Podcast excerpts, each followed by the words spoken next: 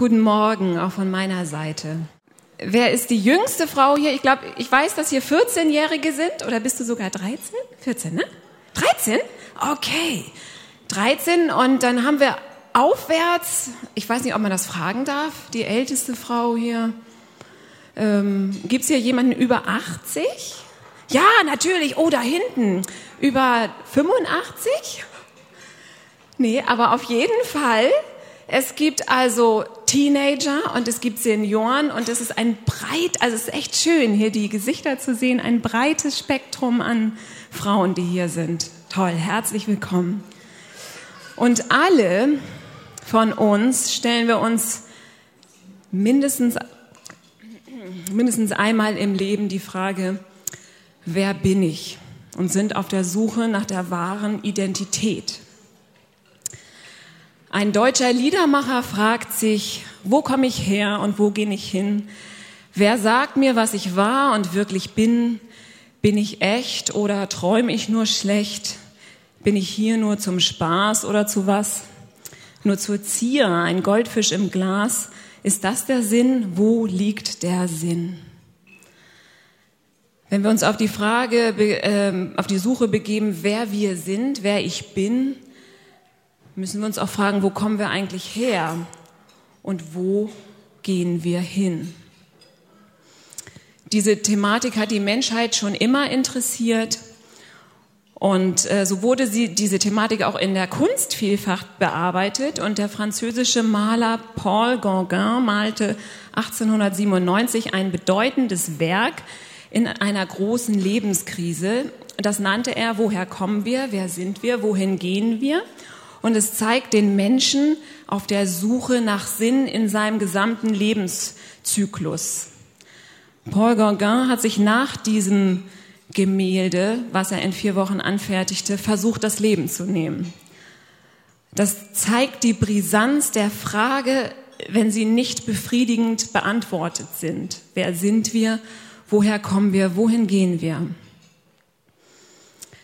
In unserer Gesellschaft gibt es zahlreiche Möglichkeiten, sich dieser Frage zu nähern. Im esoterischen Bereich gibt es jede Menge Angebote. Da braucht man nicht weit gucken. An jeder Ampel hängt ein Schildchen, kommst du mit zum Yogakurs, da findest du dein wahres Ich. Also ähm, die Psychotherapeuten sind völlig überladen, weil Depressionen zunehmen, weil Menschen auf die Sinnfrage nicht mit einer befriedigenden Antwort ähm, zurande kommen. Ähm, ich habe gerade heute ne, oder jetzt letzte Woche von einer Frau gehört, die eine Psychotherapie beginnen will und neun Monate warten muss, weil ihr Psychologe völlig überfüllt ist. Es zeigt, was in unserer Not, äh, was in unserer Gesellschaft für eine Not herrscht. Was meint ihr? Womit identifiziert sich die Frau von heute? Ich habe jetzt vor, mit euch zusammen zu arbeiten. Oh, jetzt ist mein Ballon weg. Ich habe hier einen rosanen Ballon liegen gehabt und der ist jetzt weg. Der ist bei den Kindern. Wer traut sich mal schnell zu den Kindern zu gehen? Oder der ist da? Denise sagt, er ist da? Er ist in der Kinderstunde. Macht nichts, wir kriegen das auch ohnehin. Ähm, Irene kann dann gleich schon mal zu mir kommen, die weiß Bescheid. Ich habe hier zwei Eddings. Falls wir den Ballon kriegen, brauche ich dich, Irene. Wenn nicht, dann äh, ich brauche von euch ein paar, paar Hinweise.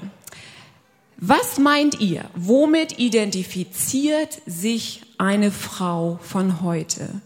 Wo findet sie ihre Identität? Ich brauche jetzt nicht eure eigene, sondern was ihr so meint. Ich brauche Zurufe und hör jetzt mal zu, was ihr meint. Ach, der ist es. Vielen Dank. Sehr schön. Der Ballon und Genau. Und Irene schreibt auf. Habt ihr so Stichpunkte, was ihr denkt? Schönheit kommt ja, ja, absolut. Es gibt sogar äh, Frauen, die in der Öffentlichkeit stehen, die versichern sich einzelne Körperteile ihres schönen Körpers, weil sie sich damit identifizieren, weil es das ist, womit sie sich, was, es sie, was sie ausmacht. Genau. Was noch? Genau, eins nach dem anderen. Erstmal Karriere.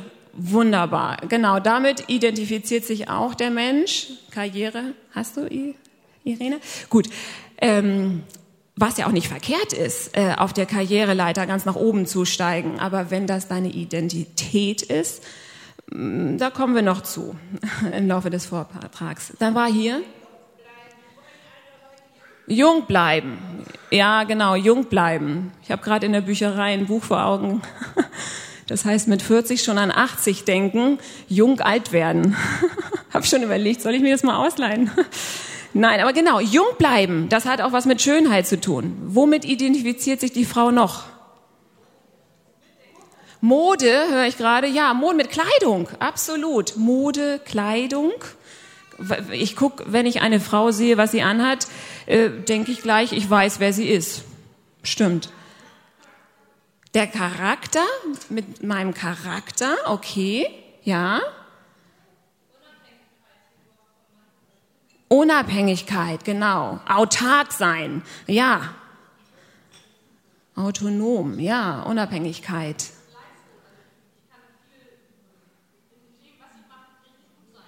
Ja, ja, mit Leistung, sagt Marita, ja genau, das können wir vielleicht auch unter Leistung nennen, genau. Lob und Anerkennung. Ja, wunderbar. Lob und Anerkennung. Das, ähm, damit identifizieren sich ebenso viele. Sag noch mal laut.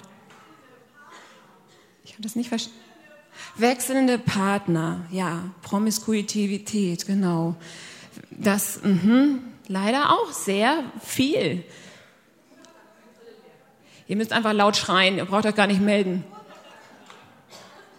Mutter sein, absolut. Damit identifizieren sich ganz viele Frauen. Mutter sein und ihre Sache richtig machen, da kommen wir auch noch drauf. Ja, Mutter sein, Kinder haben überhaupt, ne? Mein Kind, mein Gott, ja. Ähm, noch was? Geld, ja, das ist absolut. Habe ich viel Geld, bin ich was, stelle ich was dar. Habe ich kein Geld, wo ist dann meine Identität? Das fragt man sich, ne? Familie, genau. Auch eine super schöne Sache, aber ist das mein Alles? Bin ich das allein? Familie, genau. Zu, Hause, Wohnung. Und dabei fällt mir ein, auch ein sauberes Zuhause, ne? Man kann sich mit seinem, mit seinem sauberen, schön dekorierten Haus auch identifizieren, ne? Ja. Ja. Noch was? Vielleicht auch flexi flexibel sein. Okay, ja, flexibel sein. Genau, mobil sein und mh, aktiv sein können, genau. Und Gesundheit, genau darauf habe ich auch noch gewartet. Gesundheit, ganz viele Menschen und Frauen wollen vital und gesund sein, was auch nicht verkehrt ist. Aber wir sind nicht alle gesund. Und, und Marita nochmal? Reichtum, Wohlstand, genau, das ist Geld und Luxus, genau. Sehr schön. Ich glaube, äh, wir haben jetzt ganz gut was zusammen. Irene, kannst du mal zu mir kommen? Ja.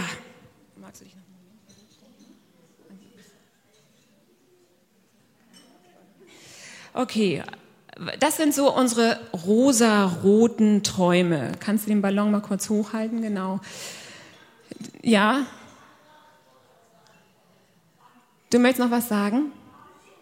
Ist schon gesagt worden. Okay. Unsere rosa-roten Träume, mit denen wir uns identifizieren und die unser Lebensinhalt darstellen wollen. Doch was ist? Was ist dann, wenn ich beim dritten Staatsexamen durchfalle oder wenn meine Probezeit nicht verlängert wird, mein Arzt mir eine chronische Krankheit voraussagt oder diagnostiziert, mein Mann mich betrügt, meine innigste Freundschaft kaputt geht oder mein Kind sich anders entwickelt, als ich es erzogen habe? Was ist, wenn meine Träume zerplatzen? Was ist dann? Aus dem Ballon ist ein kleines Kreuz gefallen mit einem grünen Zettel.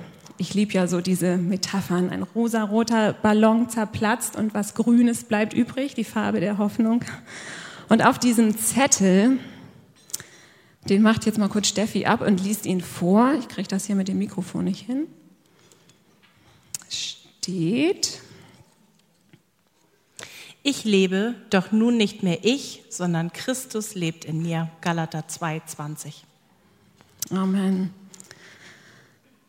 Die Identitätsfrage für uns Christen, die bringt Paulus in Galater 2, Vers 20 auf den Punkt. Er trifft den Nagel auf den Kopf.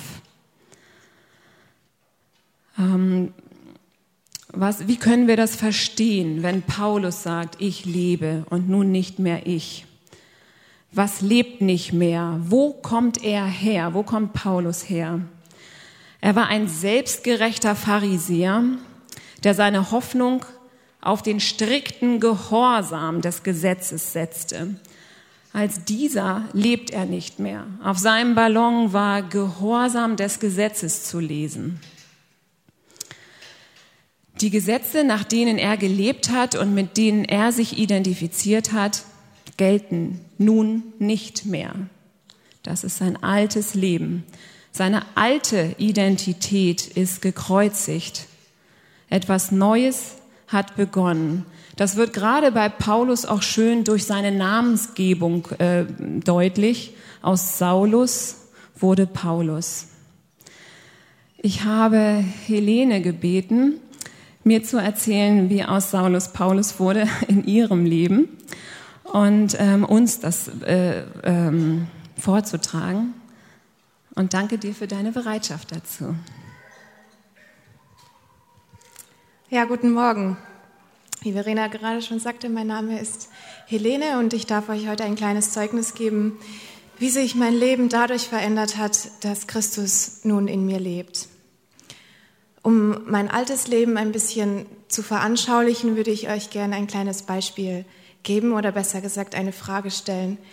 Habt ihr schon einmal eine Fata Morgana gesehen? Das ist so eine optische Täuschung in der Wüste. Wahrscheinlich kennen die meisten von uns, so wie ich auch, so etwas nur aus Filmen. Aber ich kann mir richtig gut vorstellen, wie das ist. Man, man steht in der Wüste und es ist richtig heiß. Und man hat unglaublichen Durst. Und auf einmal sieht man dort hinten in der Ferne eine Wasserquelle. Die sieht so echt aus. Naja, und man rennt dorthin. Mit, mit aller Kraft und mit dem Ziel vor Augen rennt man dorthin und kurz bevor man angekommen ist, tritt man noch einen Schritt näher und auf einmal ändern sich alle Lichtverhältnisse und dort, wo früher die Wasserquelle zu sehen war, ist nichts mehr. Naja, und man ist ganz niedergedrückt und, und verwirrt und man schaut sich wieder um und nach rechts und nach links und dort hinten ist schon wieder eine Quelle zu sehen. Und ja, man rennt wieder los und, und es beginnt alles von neuem. Das, das war mein Leben. Mein Leben war ja wie eine ständige Suche nach einer Identität. Und wenn ich das jetzt so im Nachhinein beschreiben müsste, es, es war anstrengend. Und ja, ich war so ruhelos und rastlos. Ganz allgemein gesprochen stand mein eigenes Ich dabei immer im Zentrum. Es hat sich alles um mich gedreht und dabei hatte ich ein Herz, das war so hart wie aus Stein. Naja, und so, so ging ich los und ich suchte nach der ersten Quelle. Anerkennung. Anerkennung durch Erfolg im Studium. Anerkennung durch Aussehen, durch schöne Kleider, eine gute Figur. Oder die Anerkennung dadurch, dass man sich mit nur ganz bestimmten Menschen umgibt, die auch beliebt waren. Und um Anerkennung zu erhalten, waren mir andere Menschen oft völlig egal gewesen. Ebenso suchte ich mein Vergnügen an Wochenenden. Und dabei muss man sagen, dass das Wochenende dieser Welt bei jungen Leuten schon am Donnerstag beginnt und wir gingen von einer Party zur nächsten und hingen die ganze Nacht in irgendwelchen Bars und Clubs rum und betäubten unsere Sinne mit Alkohol. Ja, und dabei war doch alles so normal gewesen. Denn alle haben irgendwie so gelebt und, und Hauptsache, ich habe doch meinen Spaß.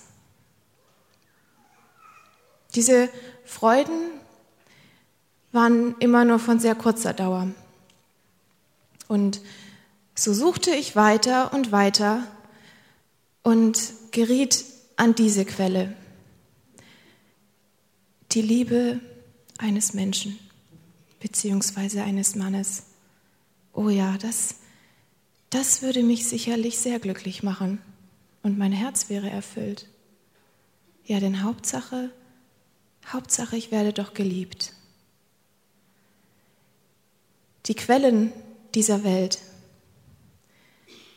sie sind alle verlockend und sehen so unglaublich echt aus, aber das stimmt nicht. In Wirklichkeit sind es nur optische Täuschungen. Und ja, ich, ich habe dem geglaubt. Ich habe dem Versprechen geglaubt, dass darin Erfüllung zu finden ist und dass darin meine Identität liegen würde. Aber das stimmt nicht. Das ist eine Lüge. Ich kann dem Lobpreislied, das wir immer singen in der Arche, ich kann dem immer so gut mit einstimmen. Ihr kennt das sicherlich alle. Ich war verloren in Dunkelheit und ging den Weg der Welt. Doch was versprach mir Lebensglück, ließ mich zerstört zurück. Ja, und nun stehe ich hier und ich weiß es nun. Jesus Christus ist die einzig wahre Quelle. Jesus ist keine Fata Morgana, er ist keine optische Täuschung. Nein, Jesus ist eine lebendige Quelle und die ewig ist und die niemals versiegen wird. Naja, und jetzt ist irgendwie alles so anders geworden. Kurz gesagt, vom Partymädchen zum Kirchenmädchen. Und ich denke, ich kann hier vom Wir sprechen. Wir haben auf einmal irgendwie so eine Sehnsucht danach, in der Bibel zu lesen. Wir, wir singen Gott Lobpreislieder und wir lieben es, mit anderen Christen Gemeinschaft zu haben. Unsere Identität liegt in Christus. Und ich weiß noch sehr gut, als ich, als ich hier reingekommen bin, Gott hat es so geführt, dass ich irgendwann mal in die Arche-Gemeinde kommen durfte. Und naja, bevor ich in die Türen reinkam und es war irgendwie alles so aufregend. Und bevor ich die Türen dieser Gemeinde öffnete, ich hätte niemals gedacht, dass ich hier so eine große Familie finden würde. Und ich bin sehr dankbar, dass ich schon viele, viele Geschwister kennenlernen durfte. Naja, und wie das so ist, wenn, wenn wir uns kennenlernen, wir Christen untereinander, dann ist oft eines der ersten Fragen, die wir uns stellen, wie bist du eigentlich zum Glauben gekommen? Erzähl doch mal. Und man fängt an, sich auszutauschen und ich sah das Leben der anderen Christen und ich sah mein Leben und ich habe angefangen, mich zu vergleichen. Und ich dachte nur, hm, ach, wie schön wäre es doch, wenn ich auch schon ganz früh in der Kindheit zum Glauben gekommen wäre. Also wenn es nach mir gehen würde, ich durfte durch Gottes Gnade erkennen, was für ein undankbares Herz ich doch habe.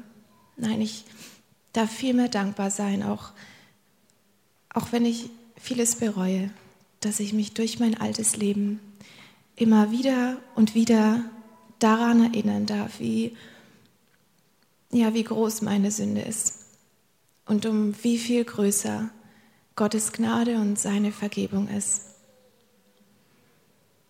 mein Ego, mein eigenes Ich, ich, es steht heute immer noch viel zu oft im Zentrum. Aber ich möchte das nicht mehr. Ich möchte nicht mehr mich selbst leben und nie wieder möchte ich dorthin zurück, wo ich einmal war. Und die, die ganze Veränderung ich, in meinem Leben, ich weiß sehr gut, dass das nicht aus mir selbst herauskommt, sondern nur weil Christus in mir lebt und ich bin es nicht wert und ich habe es nicht verdient. Aus reiner Gnade darf ich ein Diener Gottes sein? Dürfen wir Diener Gottes sein? Amen.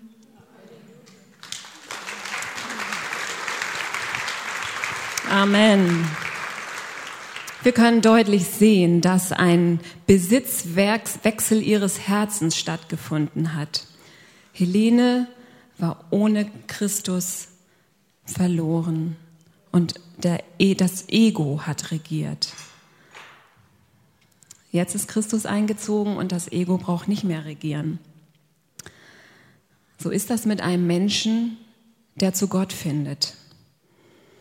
Wir können das auch bei Paulus sehen.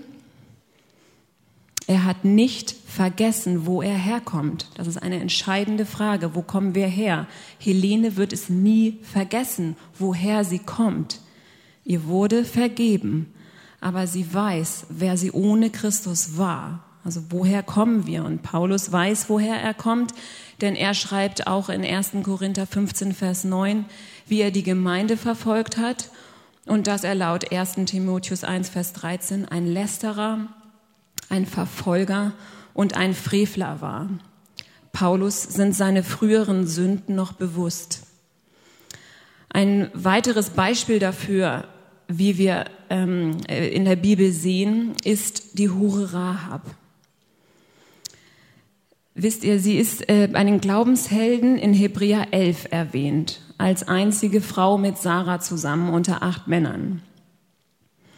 Habt ihr euch schon mal gefragt, warum die Rahab in Hebräer 11 noch als Hure Rahab bezeichnet wird? Ich bin auf eine interessante Antwort gekommen zur Erklärung, wer sie überhaupt ist. Das Volk Israel war 40 Jahre durch die Wüste gewandert und war kurz vor Jericho ihrem Ziel angekommen und wollte diese Stadt erobern. Gott hat ihnen das verheißen. In dieser Stadt lebte Rahab, eine Prostituierte, die ein lukratives Geschäft führte. Männer gingen täglich ein und aus und sie war eine tüchtige Geschäftsfrau, die viel Geld verdiente. Gott berief zwei Kundschafter aus dem Volk Israel, die zu dieser Hure gingen, nicht um ihre Dienste in Anspruch zu nehmen, sondern um sich schützen zu lassen und um Jericho auszuspionieren. Und Rahab, Rahab erkennt, dass das Gottes Weg ist mit diesen Männern, mit ihrem Leben, denn sie bekennt in Josua 2, Vers 11, denn der Herr, euer Gott, sie spricht zu den beiden Kundschaftern, denn der Herr, euer Gott, ist Gott oben im Himmel und unten auf Erden. Er ist Gott. Sie erkennt ihn. Und ähm, sie schützt die beiden Kundschafter, indem er sie, indem sie sie ähm, versteckt und ihnen letztendlich zur Flucht verhilft. Auf, äh, sie sollten eigentlich ermordet werden. Der König von Jericho hat die beiden nicht gerne gesehen. Aber sie setzt, Rahab setzt ihr Leben aufs Spiel, um diese beiden Männer zu schützen. Weil sie Gott erkannt hat, weil sie im neuen Bund gelebt hat, weil sie eine neue Identität von Gott bekommen hat. Und sie hat, sie wird nicht in Hebräer 11 als Glaubensheldin gefeiert, weil sie noch immer ihrem, ihrem Leben äh, weiter, in ihrem Leben weiter verharrt hat, sondern ähm, weil sie nicht vergaß, woher sie kam, ohne Gott. Wir wollen nicht vergessen, woher wir kommen. Das ist eine wichtige Frage. Galater 5, Vers 19 sagt uns, woher wir kommen. Die Werke des Fleisches sind Unzucht, Unreinheit, Ausschweifung, Götzendienst, Zauberei, Feindschaft, Hader, Eifersucht, Zorn, Zank, Zwietracht, Spaltungen, Neid, Saufen, Fressen und dergleichen. Ich glaube, dass jede von uns vereinzelt oder alles in ihrem Leben kennt und auch es Zeiten gab, wo diese Dinge kultiviert waren. Wir wollen nicht vergessen, woher wir kommen. Und wer sind wir nun? Paulus spricht zum einen davon, dass er nicht mehr lebt, zum anderen sagt er, dass etwas Neues von ihm Besitz ergriffen hat, Christus lebt in mir und durch das Erkennen und Bekennen der Schuld, wir nennen es Buße, und durch den Glauben an Jesus Christus hat Jesus nun Wohnung in uns gemacht. Johannes 14, 23. Er selbst wird bei uns sein. Er zieht in uns ein. Er sitzt auf dem Herzensthron, wenn wir ihn erkannt haben. Ohne Christus sind wir ein Geschöpf Gottes. Mit Christus sind wir geboren aus Gott und sein Kind. Ohne Christus sind wir verloren. In Christus sind wir gerettet. Ohne Christus sind wir geistlich tot. In Christus lebendig gemacht. Ohne Christus ungerecht. In Christus gerecht gemacht. Ohne Christus Sünder. In Christus begnadigter Sünder. Und ohne Christus haben wir eine hoffnungslose Zukunft, getrennt von Gott. Die Bibel nennt das Hölle. In Christus erwartet uns ewige Gemeinschaft mit Gott im Himmel. Und wisst ihr, genau das ist unsere Identität. Wir sind in Christus. 1. Korinther 6, Vers 11.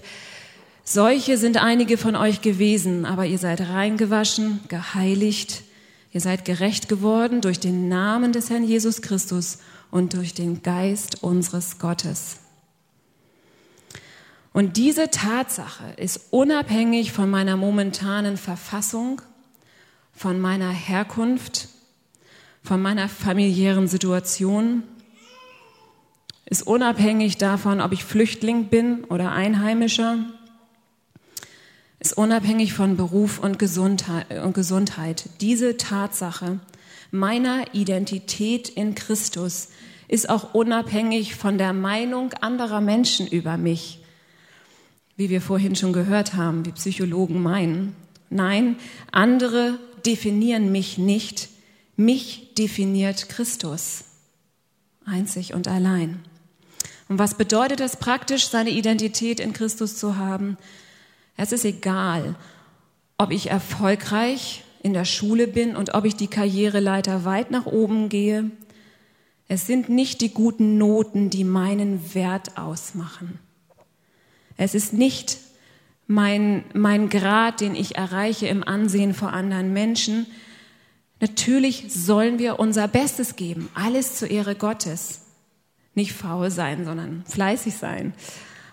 Aber es ist nicht das, was uns ausmacht. Unser Wert ist nicht in den guten Noten begründet, sondern allein in Jesus Christus, in dem, was er für mich gemacht hat. Nicht mehr ich lebe, sondern Christus lebt in mir. Wir hatten auf dem Ballon hier ähm, auch das mm, Stichwort Mutter sein. Ja, es gibt hier Mütter auch, ich auch, als Mutter darf ich meine ganze Kraft in die Kindererziehung stecken. Aber ist das meine Identität? Dazu schreibt Christina Fox, wenn du dich über deine Kinder definierst und deine Rolle als Mutter dich allein bestimmt, wird deine Theologie dich daran erinnern, dass sich deine Identität allein in Jesus Christus gründet. Es geht nicht darum, wie erfolgreich du als Mutter deine Kinder erziehst, wie wohlerzogen sie sind und gehorsam oder wie hübsch und sauber du euer Heim hältst. Deine Bedeutung, Bestimmung und Wichtigkeit und deine Identität fundiert allein in der Tatsache, ein errettetes, angenommenes Kind Gottes zu sein. Zitat Ende. Und wir wissen, dabei ist es nicht verkehrt, seine Kinder gut zu erziehen und das Heim in Ordnung zu halten. Ihr wisst, worauf es ankommt. Ihr seid eine geheiligte Gottes. Punkt. Und das ist die Identität, auf die ich mich jeden Tag berufen kann. Und auch wenn die Menopause kommt und alle Gefühle hoch und runter gehen und die hormonellen Veränderungen mich beherrschen wollen, so brauchen wir nicht verzweifeln, sondern wir dürfen gewiss sein, dass Christus doch in Wahrheit uns regiert und nicht unsere Gefühle. Amy Carmichael hat dazu gesagt, unsere Gefühle ändern nichts an Gottes Tatsachen. Amen. Amen. Und muss ich durch schwierige Zeiten gehen, und das müssen wir alle, und stellen wir uns die Identitätfrage, wie sie auch Dietrich Bonhoeffer sich gestellt hat in schwierigen Zeiten. Wer bin ich, fragt er sich. Dann dürfen wir doch wissen, dass unsere Identität in Christus verwoben und verwurzelt ist und auf ewig Bestand hat. Diese eine Identität in Christus bleibt. Alle anderen Identitäten, die wir einnehmen in unserem Leben, können zerplatzen. Das hat keinen Bestand. Christus aber hat Bestand. Denn er ist derselbe heute, morgen und in Ewigkeit, sagt Hebräer 13, Vers 8. Seine Worte werden nie vergehen. Seine Zusagen stehen fest auf ewig. Daran ist nichts zu rütteln. Meine Identität in Christus ist auf ewig fest und es wird uns nichts aus Gottes Hand reißen. Weder Hohes noch Tiefes, weder Tod noch Leben, weder Engel noch Gewalten, weder Gegenwärtiges noch Zukünftiges, weder eine andere Kreatur noch eine andere Kreatur. Wir haben eine ewige Identität. Und jetzt ist eigentlich alles Paletti. Aber ein Problem gibt es damit. Wir vergessen es immer wieder. Wir vergessen es immer wieder. Wir laufen umher wie blökende Schafe und suchen unsere Identität in anderen Dingen. Und wir vergessen, dass wir sie längst haben in Christus. Ich war noch gar nicht lange her einkaufen. Ähm, ich hatte die große Tochter in der Schule und die anderen beiden hatte ich noch zu Hause und äh, habe einen riesigen Einkauf gemacht, habe mich dann nach Hause gewurstelt und äh, stell fest, ach, wo ist denn der Schlüssel? Und such überall, hat den Einkauf abgeladen, denke, ja, jetzt muss ich aber rein ins Haus und finde den Schlüssel nicht. Handtasche ausgepackt, ich habe immer sehr viel in meiner Handtasche, habe alles rausgewühlt, aber der Schlüssel war nicht drin. Okay, ich gucke im Auto. Unterm Auto sitzt zwischen den Ritzen, was da alles drin war, nur kein Schlüssel. Ich zurück zum Aldi-Markt. Ja, ich bin Aldi-Einkäuferin. Und frage an jeder Kasse, haben Sie hier einen Schlüssel gesehen? Ist hier ein Schlüssel abgegeben worden? Nein, kein Schlüssel war da. Meine Nachbarin war natürlich nicht zu Hause, die den Schlüssel hat. Dann habe ich mich ins Auto gesetzt und bin nach Hamburg gefahren, 20 Minuten. Ich weiß nicht, ob du dich erinnerst, Mama, dann stand ich vor der Tür und glücklicherweise warst du da und meine Mutter hat den Schlüssel. Und ich denke, oh super, hier ist er, hier ist der Schlüssel. Ich, ich sage, jetzt muss ich ganz schnell nach Hause, weil die Große kommt ja gleich nach Hause und die Lütte muss gestillt werden und so weiter. Und ich setze mich ins Auto und fahre nach Hause und ich denke, was, was drückt mir denn hier hinten? Ja, was drückte mir hinten in der Hosentasche? Da stecke ich ihn nie rein, nie. Aber da war der Schlüssel in meiner Hosentasche und ich habe ihn die ganze Zeit mit mir rumgeschleppt. Und ist es nicht auch so mit uns, wir suchen das Offensichtliche und wir vergessen unsere Identität in Gott und wir schleppen sie mit uns rum. Wir tragen sie mit uns rum, ist kein Gewicht. Wir haben ein Sieb in Herz und Kopf und es rieselt irgendwie immer durch diese Wahrheit und wir müssen sie neu auffüllen. Paulus erinnert die Galater fortwährend an ihre an das Evangelium und an ihre Identität. Er sagt in Galater 1, Vers 6, mich wundert, dass ihr euch so bald abwenden lasst von dem, der euch berufen hat durch die Gnade Christi. 3.1, oh ihr unverständigen Galater, wer hat euch bezaubert? 3.3, Seid ihr so unverständig? Im Geist habt ihr es angefangen und wollt es nun im Fleisch vollenden? 5.1 Steht nun fest und lasst euch nicht wieder das Joch der Knechtschaft auferlegen. Galater 5.7 Ihr lieft so gut. Ihr lieft so gut. Wer hat euch aufgehalten? Also wir brauchen immer wieder diese Erinnerung. Wir sind Menschen und wir müssen es auch heute Morgen hören. Mich hat sehr beeindruckt, wie ich eben schon gesagt habe, Dietrich Bonhoeffer, der als Theologe und NS-Widerstandskämpfer sich in seiner schwersten Lebenskrise im Gefängnis Berlin-Tegel kurz vor seiner Hinrichtung auch die Identitätsfrage stellt. Er schreibt das berühmte Gedicht Wer bin ich? Ich, ich weiß nicht, ich habe jetzt, glaube ich, nicht die Zeit, das ganz zu lesen. Ganz interessant, könnt ihr mal ähm, zu Hause nochmal in Ruhe nachlesen. Er fragt sich einfach, bin ich wirklich das, was an, ich sage nur also auszugsweise jetzt etwas, ich, bin ich wirklich das, was andere von mir sagen oder bin ich nur das, was ich selbst von mir weiß, unruhig, sehnsüchtig, krank wie ein Vogel im Käfig, ringend nach Lebensatem, als würgte mir einer die Kehle hungernd nach Farben, nach Blumen, nach Vogelstimmen, dürstend nach guten Worten, nach menschlicher Nähe, zitternd vor Zorn über Willkür und kleinstliche Kränkung. Wer bin ich? Bin ich der oder bin ich jener? Bin ich denn heute dieser und morgen ein anderer? Oder bin ich beides zugleich, vor Menschen ein Heuchler, vor mir selbst ein verächtlich wehleidiger Schwächling? Und er endet, ich habe es nur auszugsweise gelesen, er endet diese Frage, die er, diesen inneren Dialog, den er ständig mit sich stellt, mit dem, mit dem Bekenntnis, wer bin ich? Einsames Fragen treibt mit mir Spott, wer ich auch bin. Du kennst mich, dein bin ich, o oh Gott. Wir vergessen es, aber wir dürfen wissen, wir sind sein. Wir sind Gottes. Das ist unsere Identität. Das ist das, was uns ausmacht. Und wenn du weißt, dass du es vergisst, weißt du vielleicht auch, dass deine Nachbarin es vergisst, die hier vielleicht sitzt. Nutzt die Gelegenheit, euch gegenseitig zu ermutigen. Solche Vormittage wie heute dienen dazu. Jeder Sonntagmorgen, jeder Hauskreisabend soll ein Fest der Ermutigung sein. Titus 2 sagt, dass die älteren Frauen die jüngeren Frauen lehren sollen.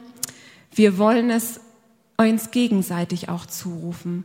Jüngere Frauen, macht es den Älteren leicht, geht auf sie zu und sagt ihnen, bete für mich, ich brauche Unterstützung, ich brauche Ermutigung. Und wir können uns gegenseitig ermutigen, diesen Weg mit Christus weiterzugehen, unsere Identität nicht zu vergessen. Lasst uns keinen Sonntag verstreichen, ohne Segen auszuteilen. Woher komme ich? Haben wir geklärt. Wer sind wir? Dürfen wir drin wachsen? Dürfen wir drin leben? Und wohin gehen wir? Das wisst ihr alle. Wohin gehen wir? Das Schönste kommt noch. Genau, du zeigst nach oben, so ist es. Das Schönste kommt noch. Stellen wir uns einen Wanderer im nächtlichen Regen vor. Er, ziel, er, er irrt ziellos durch die Kälte, schlägt seinen Mantelkragen hoch und weiß auch nicht genau, wo er eigentlich hin will. Und da kommt ihm ein anderer Wanderer entgegen, eiligen Schrittes. Auch er geht durch die Kälte und wird auch patschnass, aber es scheint ihm nichts zu schaffen zu machen. Er geht fröhlich und bestimmt seinen Weg. Und was ist der Unterschied? Dieser zweite Wanderer, er sieht in der Ferne schon das Licht. Er sieht schon das Zuhause schimmern, auf das wir warten. Es bewegt mich, entschuldigt bitte, aber es ist, wir haben ein Ziel. Wir haben ein Licht, das am Ende schimmert, auf uns wartet und das uns die Wärme des Himmels verheißt.